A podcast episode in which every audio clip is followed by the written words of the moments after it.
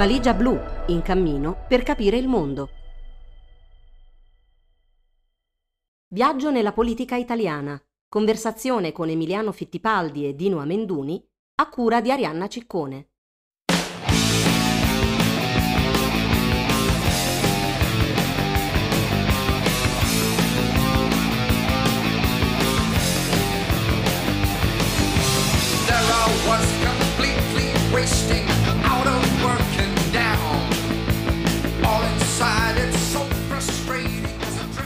Giorgia Meloni rivendica la sua personale strategia della tensione, destabilizzare tutto, dalle piazze alle istituzioni, per stabilizzare il suo governo e oscurare il vuoto siderale dei primi cento giorni, nell'azione domestica e in quella internazionale.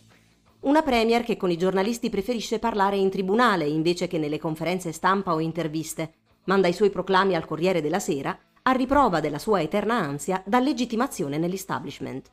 E conferma quanto già si era capito, lo spettacolo indecoroso di questi giorni, con il caso di Alfredo Cospito, intercettazioni riservate e usate in Parlamento come una clava contro l'opposizione e tutto il resto, è parte di una strategia ispirata, o quantomeno benedetta, da Palazzo Chigi. Sono le parole di fuoco del direttore di domani, Stefano Feltri, Stiamo parlando della vicenda che vede protagonisti il vicepresidente del Copasir e deputato di Fratelli d'Italia Giovanni Donzelli e il sottosegretario alla giustizia Andrea Del Mastro, ex avvocato di Giorgia Meloni. Per attaccare le opposizioni che chiedevano lumi sulla gestione del caso di Alfredo Cospito da parte del governo, Giovanni Donzelli ha letto in aula alcune intercettazioni inedite tra l'anarchico e alcuni mafiosi detenuti al 41 bis. L'intervento di Donzelli non ha precedenti ed è di una inaudita gravità non solo per la sgrammaticatura istituzionale delle sue parole in Parlamento, dove ha chiesto al PD se stava con i terroristi o con lo Stato. Non sappiamo se la vicenda nasconda o meno possibili reati, ha scritto Emiliano Fittipaldi, vice direttore di Domani, ma qui interessa poco. È un fatto dice Fittipaldi, che Donzelli e soprattutto chi gli ha dato le registrazioni abbia impiegato informazioni sensibili come proiettili politici, rendendo contemporaneamente pubbliche conversazioni di prigionieri che sono stati posti al 41 bis proprio per evitare che gli stessi possano comunicare o dare messaggi all'esterno. Il fedelissimo di Meloni li ha propalati al posto loro, realizzando un paradosso stupefacente in seno a un governo che da mesi fa la guerra alle intercettazioni di VIP e politici, anche a quelle non più segrete. Donzelli ha dimostrato di non essere in grado di maneggiare notizie confidenziali e di conseguenza di non essere adeguato al ruolo di numero due del Copasir, in un paese serio, le sue dimissioni sarebbero già sul tavolo. E con noi, in questa terza tappa del nostro viaggio nella politica italiana, oltre a Dino Amenduni, c'è proprio Emiliano Fittipaldi, con cui cercheremo di capire i fatti e anche le conseguenze sul piano politico istituzionale di questi fatti. Ciao Emiliano, ciao Dino, grazie per essere con noi. Io partirei da Emiliano. Tu, eh, tu e il tuo giornale vi siete esposti eh, in modo molto severo su questa vicenda che coinvolge non solo Donzelli e Del Mastro, ma anche il ministro della giustizia Nordio e eh, certamente anche la presidente del Consiglio Meloni. Ci dici in estrema sintesi, se vogliamo proprio basarci sui fatti e poi giudicare i fatti, quindi cosa ci dicono i fatti e cosa ci dice la mancata dimissione, richiesta di dimissioni da parte della presidente del, del Consiglio eh, rispetto a Donzelli e Del Mastro? Fatti sono di diciamo, un'estrema semplicità e di un'estrema gravità. Eh, quindi in estrema sintesi, eh, una decina di giorni fa eh, Donzelli eh, alla Camera dei Deputati, ricordo che Donzelli è il capogruppo eh, di Fratelli d'Italia, cioè il partito di maggioranza eh, in Parlamento, nonché vicepresidente del COPASI, il comitato che controlla diciamo, i nostri servizi segreti, e Donzelli per fare un attacco durissimo all'opposizione, utilizza eh, alcune, eh, alcuni colloqui intercettati all'interno del carcere tra Cospito, che è l'anarchico del 41 bis, e eh, tre mafiosi, eh, di cui uno addirittura eh, condannato per la strage di Capace, uno dranghetista e un uomo dei Casalesi. Questi colloqui, eh, in questi colloqui i mafiosi invitano Cospito, ovviamente per i loro interessi, a, a continuare lo sciopero della fame per il 41 bis, eh, provando in qualche modo a utilizzare il suo corpo eh, come uno strumento per eliminare il provvedimento che pesa su di loro.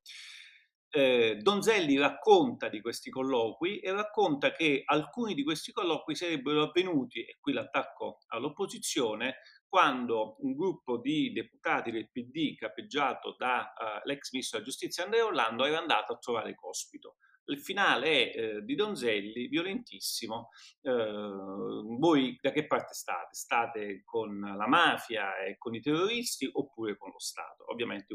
unendo eh, in maniera strumentale e provocatoria una visita legittima che, che, che l'opposizione, i membri dell'opposizione avevano fatto in carcere a un uomo che sta morendo per la sua protesta eh, un terrorista ovviamente che sta morendo per la sua protesta contro il 41 bis, eh, con eh, i, i, diciamo, un sostegno da parte inventato ovviamente del PD alla mafia. La cosa che si scopre è che queste, eh, questi colloqui erano colloqui del tutto riservati, non divulgabili, sensibili, che eh, Donzelli aveva ricevuto, ha ricevuto dal sottosegretario alla giustizia del Mastro, che è eh, anche ex avvocato eh, di eh, Giorgia eh, Meloni, che non si sa quando, non si sa come, lui dice in Parlamento, alcuni ipotizzano addirittura a casa sua, visto che i due sono inquilini, gli ha passato eh, delle relazioni o il contenuto di queste relazioni riservate che sono state utilizzate come proiettili politici contro i parlamentari del PD.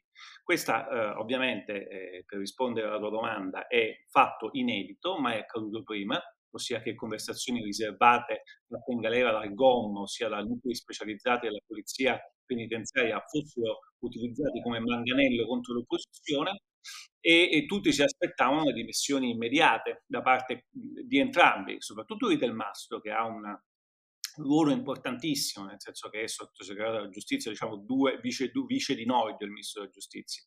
Invece eh, sia Nordio sia soprattutto la Menoni hanno dato una copertura politica all'operazione che ho appena descritto perché hanno invitato i due a non dimettersi, hanno detto che non c'è assolutamente bisogno, hanno spiegato che quei eh, colloqui non erano segreti e che quindi mh, mm, non è stato fatto nulla di riprovevole, eh, che forse sì stato sbagliato e non bisogna alzare i toni, ma che i due restano, restano lì. Ovviamente è una decisione con cui eh, la Meloni ha cercato di risolvere la questione politica eh, senza danni eh, anche interni al suo partito oltre che al governo, ma io penso che ci saranno strascichi eh, gravi, perché diciamo, se tu ehm, eh, ti muovi eh, come ha fatto la Meloni, ehm,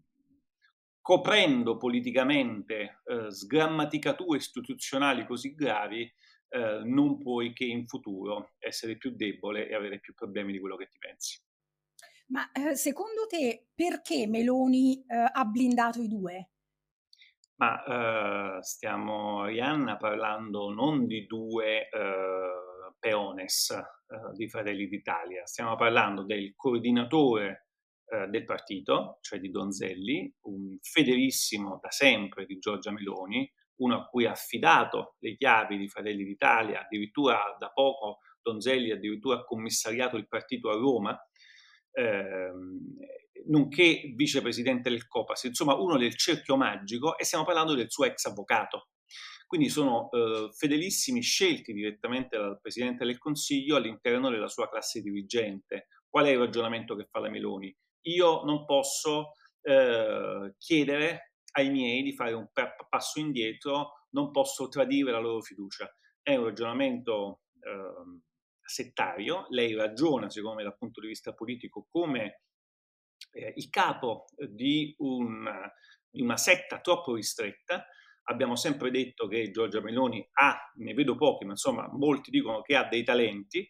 eh, dal punto di vista politico sicuramente è il talento della leadership che è arrivata a prendere il 25-26% delle elezioni e adesso viaggia nei sondaggi intorno al 30%, ma non ha classe dirigente. E questi fatti hanno evidenziato che insomma, i dubbi di molti sulle persone che la consigliano, la circondano e che fanno politica insieme a lei e che adesso sono i vertici delle istituzioni erano uh, fondati.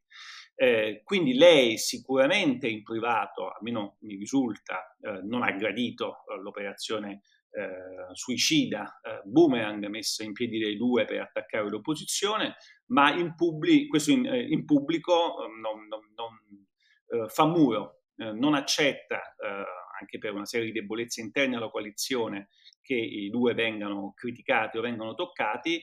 Eh, il problema è che la vicenda non è finita qui. Dal punto di vista politico, ogni volta che Del Mastro e Donzelli eh, apriranno bocca c'è il rischio di una ehm, repulsione da parte dell'opposizione. Questo diciamo all'interno del dibattito istituzionale non è mai cosa, cosa buona e sana. In più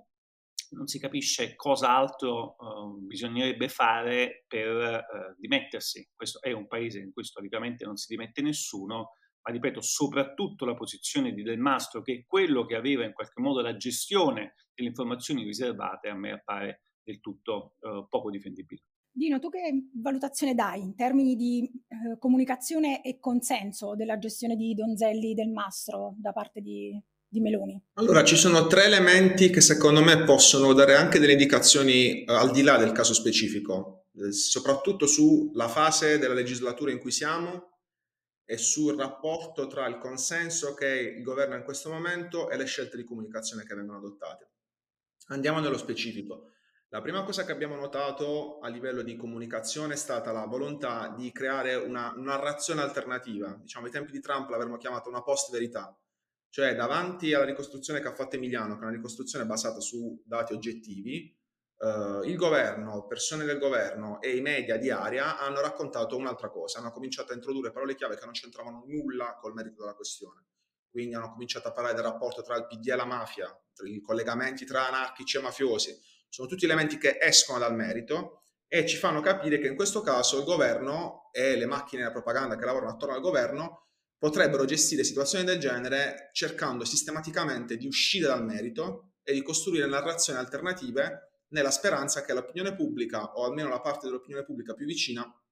creda a questa ricostruzione alternativa. Quindi potrebbe essere una prassi quello che abbiamo visto, cioè potrebbe essere una cosa che noi vedremo sistematicamente in tutte le situazioni in cui il governo sarà in difficoltà e avrà bisogno di uscire dall'angolo. E questo è il primo elemento di cui dobbiamo tener conto, soprattutto in prospettiva. Il secondo elemento, che è strettamente collegato col primo, è che queste operazioni funzionano se tu hai consenso. Nel momento in cui non hai consenso, queste operazioni di costruzione di verità alternative decadono perché l'opinione pubblica non ti lascia la possibilità di costruire una retorica alternativa. Meloni oggi si è potuta permettere di fare quello che ha fatto, cioè di coprire i suoi fedelissimi, perché non paga conseguenze immediate in termini di opinione pubblica. Immaginando per esempio uno scenario con una Meloni più in difficoltà che magari è incalzata da appuntamenti elettorali in cui rischia di perdere e non rischia di vincere come le prossime regionali, probabilmente il comportamento di Meloni sarebbe stato diverso. Oggi c'è la coda dei primi 100 giorni della cosiddetta luna di miele, Meloni ha consenso e costruisce una macchina alternativa della propaganda e l'operazione regge. Poi c'è il terzo elemento, che è quello che secondo me è più preoccupante in termini di eh, stato di salute delle opposizioni, e cioè il fatto che nonostante il quadro sia molto chiaro e nonostante la macchina della propaganda abbia agito in modo abbastanza chiaro all'opposto, a livello di comportamento parlamentare la cosa non ha generato delle conseguenze visibili. Faccio un esempio molto banale. Una mozione di censura nei confronti di Del Mastro, anche se non andasse in porto, perché magari a livello di Parlamento non ci sono i numeri, creerebbe sicuramente dei problemi politici interni alla maggioranza. Prima di tutto metterebbe in imbarazzo Forza Italia, che sin dall'inizio ha avuto un atteggiamento ben diverso rispetto a Fratelli d'Italia e Lega, nel senso che ha avuto toni prudenti, se non addirittura critici nei confronti di Donzelli, nei confronti del Mastro, nei confronti di come era venuta la comunicazione. Quindi sicuramente una mozione di censura crea già una frattura interna. In secondo luogo rimette la questione al centro, come diceva giustamente Emiliano, Donzelli e Del Mastro oggi devono stare sotto coperta perché ogni volta che parleranno questa storia torna. Anche il solo fatto di creare un elemento di pressione attraverso una mozione di censura avrebbe prolungato la discussione, che è tutto quello che Meloni in questo momento non vuole. Il fatto che le opposizioni si siano mostrate così morbide su una questione del genere è un segno di cattiva salute sicuramente dell'opposizione che fa il paio col fatto che la Meloni in questo momento si può permettere più o meno qualsiasi cosa perché è coperta da un consenso ancora molto forte, che però non è detto che duri all'infinito. Emiliano, eh, veniamo alla questione che ha scatenato questa vicenda. L'abbiamo ricordato, lo sciopero della fame dell'anarchico mh, Cospito che è attualmente sottoposto al 41 bis. Il ministro della giustizia, Carlo Nordio, ha rigettato l'istanza di revoca nei suoi confronti. Tu che idea ti sei fatto di questa, di questa vicenda e della decisione di Nordio di farsi carico di questa decisione in autonomia, senza la copertura e la condivisione del Consiglio dei Ministri, tra l'altro in contraddizione con quello che aveva detto Nordio stesso in precedenza? E soprattutto cosa cosa pensi eh, della vicenda in sé, cioè della richiesta di Cospito che sia revocato il 41 bis, del suo sciopero della fame, di questa strana eh, strumentalizzazione, neanche tanto strana, da parte appunto della, eh, dei mafiosi eh, rispetto a, questa, a, questo sciopero e di questa vicinanza eh, tra anarchici e, e, mafiosi e anche delle strumentalizzazioni politiche da parte poi eh, della destra rispetto a questa, mh, a questa vicenda.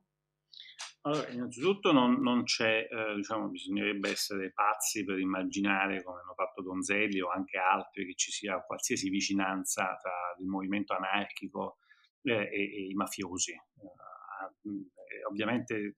chiunque sia al 41 bis, che è un regime carcerario durissimo, dove puoi incontrare eh, i familiari una volta al mese, dove hai un'ora d'ora d'aria, dove sei in isolamento totale, lotta eh, affinché eh, questo, diciamo, questo, regime salti. I mafiosi lo, posso, lo possono fare pentendosi, nel senso che, lo spiegava bene Gratteri l'altra volta, basta che tu telefoni il magistrato di sorveglianza, per uscire dal 41 bis ti penti e inizi a raccontare tutto quello, quello che sai. Eh, Cospito eh, è stato messo al 41 bis non perché è un capo mafia, Cospito è stato messo a 41 bis eh, dopo essere stato condannato prima a 12 anni perché ha eh, gambizzato, è passato in via definitiva questo, ma lui lo ha anche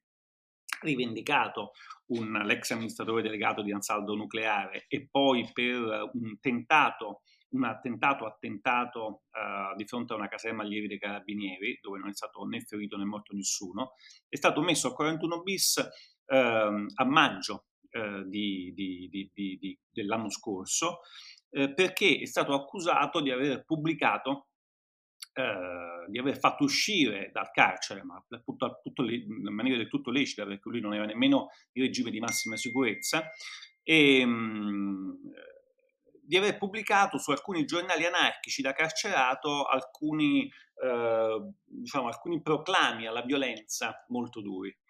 Eh, questa è stata così, il magistrato, il magistrato di, diciamo, di, sorveglianza di Torino ha chiesto quindi eh, alla Cartabia di applicare, ex ministro della giustizia, il carcere 2 e la Cartabia ha firmato. Vi leggo una cosa che però fa capire eh, diciamo, l'abnormità della decisione non presa da questo governo, ma presa dalla magistratura, almeno a mio parere, e dalla Cartabia prima. Cioè, prima che eh, il magistrato chiedesse il 41 bis, eh, il Tribunale di Risame ai giudici di Perugia che avevano beccato diciamo, queste riviste e questi proclami di Cospito, che ne avevano chiesto l'arresto in carcere ovviamente, aveva bocciato il provvedimento dei, dei, dei, del PM di Perugia, dicendo che Cospito sì, voleva si passare all'azione, però, e questo il Tribunale evidenzia tuttavia che si tratta di espressioni essenzialmente finalizzate a creare un dibattito interno al movimento anarchico che non individuano degli obiettivi specifici e determinati e che lo stesso autore si mostra consapevole della sostanziale assenza di un fumus favorevole a simili proposte, cioè attentati e violenze. E, eh, nonostante questa sentenza che vi ho appena letto fosse già pubblica, Cospito è andato, nonostante questo è andato al 41 bis. È lì che Cospito eh, decide, nonostante sia da anni e anni in prigione, decide di iniziare lo sciopero della fame perché la ritiene un'ingiustizia inaccettabile e eh, dice eh, che lui andrà a fondo finché lui, non altri, lui non esce come ha replicato o come ha detto oggi il suo avvocato, non uscirà dal regime di 41 bis. Non c'è stato nessun precedente storico per cui un anarchico che non ha ammazzato nessuno e che non è certo il capo degli anarchici, perché chiunque conosce Bakunin o le teorie anarchiche sa benissimo che non c'è nessuna gerarchia, nessuna verticalità, non c'è nessun capo. Ehm, è mai finito eh, al 41 bis. Eh, quindi eh, cosa penso io? Che Nordio, eh, che è uno che fino al 2019 in un articolo, in un editoriale sul Messaggero diceva ehm, diceva eh, sono due cose ontologicamente diverse. Per la seconda, lo Stato ha istituito, parla della mafia, un apparato normativo tanto grintoso e severo da sfiorare i limiti dell'incostituzionalità, fino alla reclusione dell'articolo 41 bis che grida vendetta al senso di umanità e alla funzione rieducativa della pena, questo diceva Nordio tre anni fa, e adesso Nordio però è un ministro politico chiamato da Giorgia Meloni che ha tutte altre idee sul 41 bis, ha tutte altre idee sul concetto di carcere, ha tutte altre idee sul concetto di eh, rieducazione della pena e quindi che ha fatto per rispondere alla tua domanda? Ha eh, piegato la sua storia di garantista alle necessità politiche siamo anche a due giorni dalle elezioni regionali molto importanti in Lazio e Lombardia e dunque ha eh, deciso, nonostante poteva tranquillamente decidere eh, in maniera diversa, decidere per un'alta sicurezza, cosa che era stata, non dico consigliata, ma non preclusa da, da, dalla DNA, eh, che ha scritto poco tempo fa, ipotizzando come Cospito potesse anche essere messo in alta sicurezza, che vuol dire un carcere non duro, un carcere normale dove però vengono censurati i messaggi con l'esterno, probabilmente lì Cospito avrebbe concluso lo sciopero della fame e, e invece non l'ha fatto. Non l'ha fatto perché ha deciso una strada politica eh, forse disumana come lui stesso immaginava il 41 bis solo tre anni fa, ma molto più redditizia dal punto di vista politico. Dico più redditizia eh, non solo per se stesso e per la maggioranza, ma perché dobbiamo ricordare che questo caso Cospito a, a, interessa pochissimo agli italiani e soprattutto chi interessa considera per la stragrande maggioranza Cospito un delinquente che deve rimanere al 41 bis e che il 41 bis è, una, ehm, diciamo, è un articolo che non deve essere mai discusso, seppur viene considerato anche per i mafiosi eh, da due sentenze diverse della Corte europea dei diritti dell'uomo una tortura e eh, per cui alcune persone, alcuni giudici americani addirittura in passato hanno rifiutato la nostra richiesta di estradizione perché considerano questo istituto barbarico. Che poi anche per quanto riguarda l'opposizione, Dino, diciamo che si fa gioco facile eh, da parte della, della, destra, del governo, a mh, fare leva sulle contraddizioni della, dell'opposizione stessa, perché è stato facile ricordare ad Orlando, che oggi va uh, in carcere a trovare Cospito, che a suo tempo da ministro ha rigettato la richiesta di revoca del 41 bis a Provenzano che era in fin di vita. Esatto, e poi chiaramente la coincidenza temporale dell'arresto di Matteo Messina Denaro ha complicato, tra virgolette, la battaglia di Cospito perché in questo momento il 41 bis è diventato un argomento che non si può mettere in discussione e che se messo in discussione sembrerebbe fare un favore ai mafiosi. Questa nella retorica sempre della destra, motivo per cui c'è stato questo grande mescolamento tra questioni che non avevano perfettamente a che fare, quindi Donzelli del Mastro, mafia, anarchici, 41 bis è diventato un unico calderone sostanzialmente finalizzato a difendere lo status quo. E quindi la battaglia di Cospito rischia di diventare sostanzialmente una battaglia di eh, retroguardia, nel senso di non portare alcun risultato, anche perché in questo momento la discussione sul 41 bis ha preso la, la forma del tabù, di qualcosa di cui non si può parlare in assoluto perché non è il momento storico per farlo. Eh, senti, prima abbiamo accennato ai primi 100 giorni della, eh, del governo Meloni. Eh, mi riaggancio a questo con un commento eh, del politologo Gianfranco Pasquino, sempre su Domani. Ti leggo un passaggio. Il bilancio dei fatidici primi 100 giorni è, um, a dir suo, cioè a dire di Meloni e dei suoi e dei commentatori accomodanti, positivo e promettente in un paese decente qualche ente autonomo di ricerca e magari persino una qualche opposizione avrebbero proceduto ad esprimere critiche puntuali, persino formulare un bilancio documentato e alternativo. Um, qual è la valutazione dei primi 100 giorni? E chiaramente Pasquino ha ragione sottolineando anche in questo caso sia la debolezza delle opposizioni ma anche la debolezza, diciamoci la verità, dei media. Sì, i primi 100 giorni sono considerati di luna di miele per due motivi fondamentalmente. Il primo è perché il cambio di governo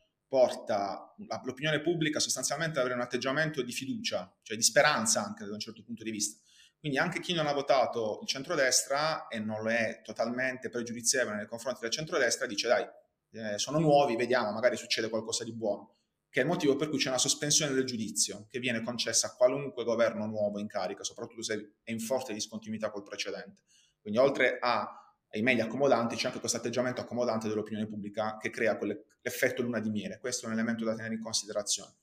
Andando nello specifico, una cosa che ho notato che secondo me crea un po' di fastidio al governo è l'assenza di un elemento simbolico forte da, come bandiera da rivendicare nei primi 100 giorni. Il governo Lula, che si è appena reinsediato, come primo decreto il 2 gennaio del 2023 ha reintrodotto il fondo per la tutela dell'Amazzonia, cioè ha dato un segno di discontinuità fortissima rispetto alla gestione Bolsonaro. Ed è tipico dei primi 100 giorni, soprattutto del cosiddetto primo mandato, primo decreto, primo consiglio dei ministri, fare qualcosa che faccia dire all'opinione pubblica ok, da qui inizia una storia nuova. Il governo ci ha provato con i POS, con i rave party, ehm, ha iniziato a discutere del reddito di cittadinanza, però poi hanno capito che non potevano abolirlo dalla mattina alla sera e quindi se ne parla per agosto. Quindi manca la bandiera ed è strano perché un governo così ideologico come il governo Meloni, che avrebbe voluto e potuto eh, creare un elemento di bandiera per dire adesso eh, la pacchia è finita, come si usa dire in questi casi, non è riuscito in nessun caso a creare quella bandiera. E senza quella bandiera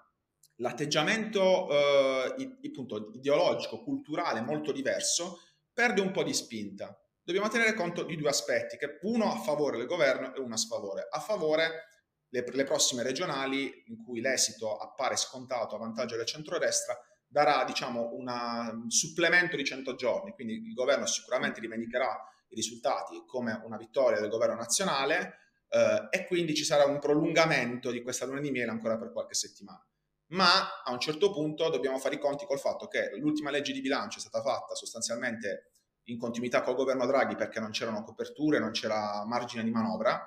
e fino al prossimo, alla prossima legge di bilancio il governo non ha molte leve da utilizzare. Quindi a un certo punto manca la bandiera, manca la possibilità di spingere in termini politici fra un po' i nodi verranno al pettine. Ed è chiaro che se arrivano uno, due, tre casi simili donzelli del mastro,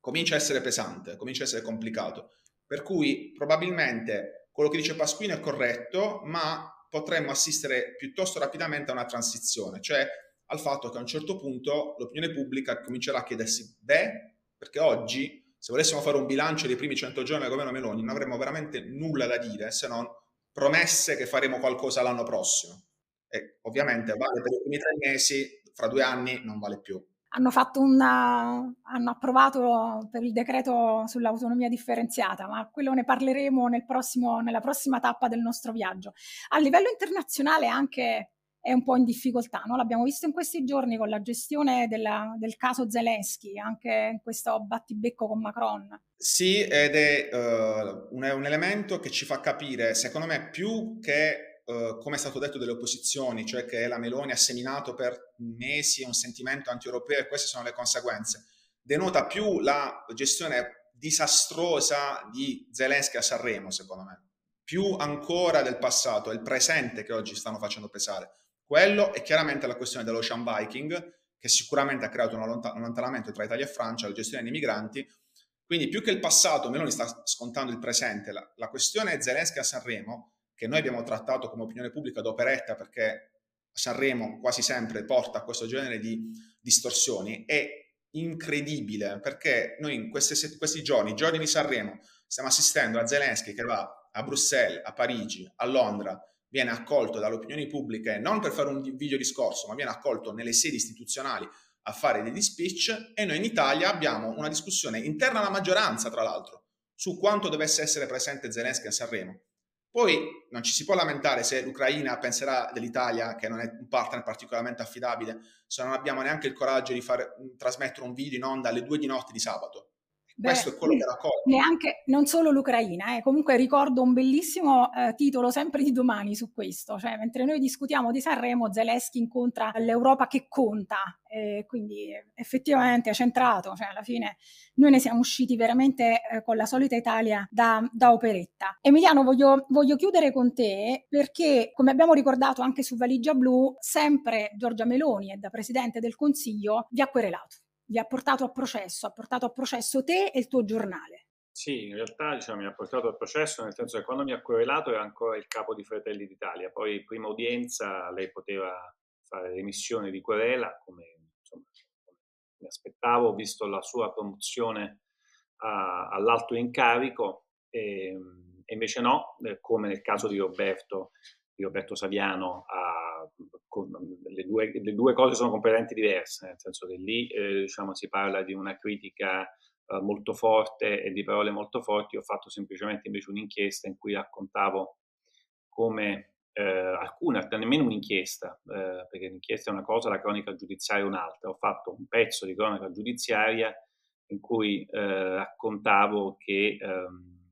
eh, Arcuri, ossia il, l'ex commissario straordinario all'emergenza Covid, aveva fatto, ha fatto il nome della Meloni eh, ai PM della capitale eh, come una dei politici che lo ha contattato eh, per chiedergli eh, che cosa doveva fare un suo conoscente, un imprenditore della moda, che poi io ho scoperto essere un vicinissimo, uno vicinissimo, un ex candidato di Fratelli d'Italia alle europee del 2019 e attualmente eh, diventato eh, deputato nelle ultime elezioni, eh, come doveva fare questo signore per proporre una partita di mascherine al, al, al commissariato straordinario. E, e, quindi ho scritto che di fatto, questo l'ho scritto io, che di fatto la Meloni eh, raccomandava eh, per conto terzi, mi sembrava un'ovvietà, nel senso non pensavo mai che eh, lei potesse in qualche modo offendersi di una segnalazione che lei stessa poi ha confermato di aver fatto, gli ha dato molto fastidio la parola raccomandazione e quindi ha deciso di fare una querela per me temeraria penale. E la cosa che mi ha colpito ancora di più, più che della sua querela, è il fatto che eh, la Procura di Roma, dopo aver recentemente chiesto e ottenuto i numeri di telefoni tabulati di alcuni cronisti di report eh, che hanno indagato su, su, su alcuni fatti riguardanti eh, il famoso incontro tra Renzi e Mancini, eh, invece di chiedere l'archiviazione, mi sembrava, ovviamente sono imputato, quindi ovviamente dico questo, come tutti gli imputati si difende, eh, pensavo all'archiviazione automatica, invece hanno chiesto e ottenuto eh, il rinvio a giudizio del sottoscritto, del mio direttore Stefano Feltri e del giornale. Eh, diciamo, non, non sento una, una, una, grande aria. Ecco, questo è quello che queste due vicende, al di là del, diciamo, degli aspetti individuali e personali, eh, raccontano. Cioè, vedo un'aria pesante di grande, ehm, diciamo, di grande attenzione da parte dei media e anche di altre istituzioni nei confronti del potere nuovo che avanza e, e mi auguro che, eh, vista l'assenza totale di opposizione in Parlamento e nel Paese a, a, a questa destra, ci sia maggiore attenzione da parte dei media, eh, da parte dei corpi intermedi, eh, su diciamo, prepotenze e, e, e, limiti alla libertà di espressione che eh, il mio giornale per esempio ha criticato l'intervento di Benigni, io non esco pazzo per il Benigni trombone degli ultimi anni, però è un intervento, quello sull'articolo 21 della Costituzione, che mi è piaciuto perché c'è bisogno che noi altri ce lo ricordiamo sempre, ma soprattutto in una fase eh, di questo tipo. Uh, a proposito di, di clima uh, e tempi bui, io lo noto anche da parte dell'opinione pubblica che non si mobilita così come avrebbe fatto in altri tempi davanti alla vicenda come quella di Saviano o quella vostra. Um, e tra l'altro volevo, volevo, ricordare, non so se l'abbiamo fatto, che la querela uh, è stata depositata dalla, dall'avvocato di Meloni che è era del mastro, cioè che adesso è eh, vice. Quindi voglio dire, c'è anche questa, questa strana no? Il problema suo, riprendendo quello che dicevamo prima, a parte che sono d'accordo con te su questa cappa di conformismo eh, nell'opinione pubblica, ma io considero come sempre responsabilità maggiore quella dei media che uh, stanno toccando diciamo, vertici di, mh, di, conformismo meloniano che nemmeno ai tempi di Berlusconi. Um, però, tornando alla questione, diciamo, politica, eh, io concordo con quello, eh, con quello, che si diceva prima, eh, ossia ehm, è eh, improbabile che la Meloni possa durare tantissimo al netto, diciamo, delle defianze attuali dell'opposizione se continua a governare come una donna solo al comando, affidando al suo ex avvocato le chiavi del Ministero della Giustizia, al suo amico d'infanzia, il Copasir, al cognato eh, il, eh, ministro, il Ministero dell'Agricoltura e una supervisione di fatto nel qual, qualche diciamo, consiglio dei ministri, alla sorella alcuni consigli politici o sulle nomine politiche, cioè non si può governare così, la, non dico la settima, ma la quindicesima eh, potenza eh, economica eh, del pianeta, membro del C7 e, fondatore eh, della UE, perché se va avanti così la luna di miele, come spiegava perfettamente Dino, prima o poi finisce, eh, la situazione economica del paese è meno peggio nel 2023 di quello che si, eh, ci si aspettava, ma non vedo possibilità di boom del PIL eh, e quindi eh, diciamo, fossi un suo consigliere eh, gli direi prova a aprire il tuo governo a uh, prova a aprirlo a forze e intelligenze che non siano per forza all'interno della, tri- della, tua tribù, anche perché all'interno della, tribù, della tua tribù non vedo menti eccelse eh, che possano eh, permettere a te da sola e ai tuoi di gestire eh, un governo in una fase così storica, così complicata. Vedremo se lei fa l'errore che hanno fatto prima Conte, che ha fatto prima Renzi, che hanno fatto prima Salvini, eh, io penso che lei abbia un'intelligenza politica maggiore e che non soffra soprattutto di quella patologia di cui soffrivano i tre suddetti, cioè un narcisismo politico eh, che poi li ha, li, li ha allontanati diciamo, dall'amore della pubblica opinione. Questo lei non ce l'ha, però ha questo difetto vittimistico di chiudersi all'interno della sua setta che potrebbe portarle problemi eh, seri anche nel consenso in tempi medio-lunghi. Forse però è anche dovuto, come dicevamo prima, a un deficit mh, abbastanza critico e drammatico di classe di, dirigente, sostanzialmente. Io vi ringrazio, ringrazio Dino, ringrazio Emiliano Fittipaldi, vice direttore di Domani, e chiudo con le parole di Emiliano, una parte del commento che lui ha fatto rispetto alla querela che hanno ricevuto, anche perché, ripeto, ah, mi ricordo di una eh, tua intervista, Emiliano, credo a Radio Popolare, eravamo insieme, dove tu hai sottolineato ehm, anche il problema di questo paese rispetto eh, a un giornalismo d'inchiesta che è drammaticamente assente se non per mh, qualche rara eccezione e soprattutto non esistono inchieste sul potere.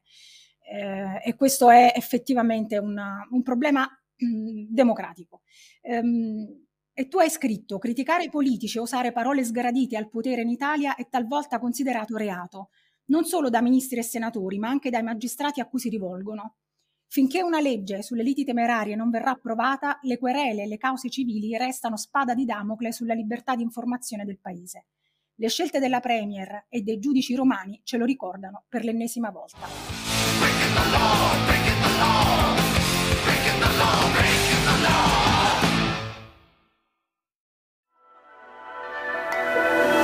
Valigia blu, in cammino per capire il mondo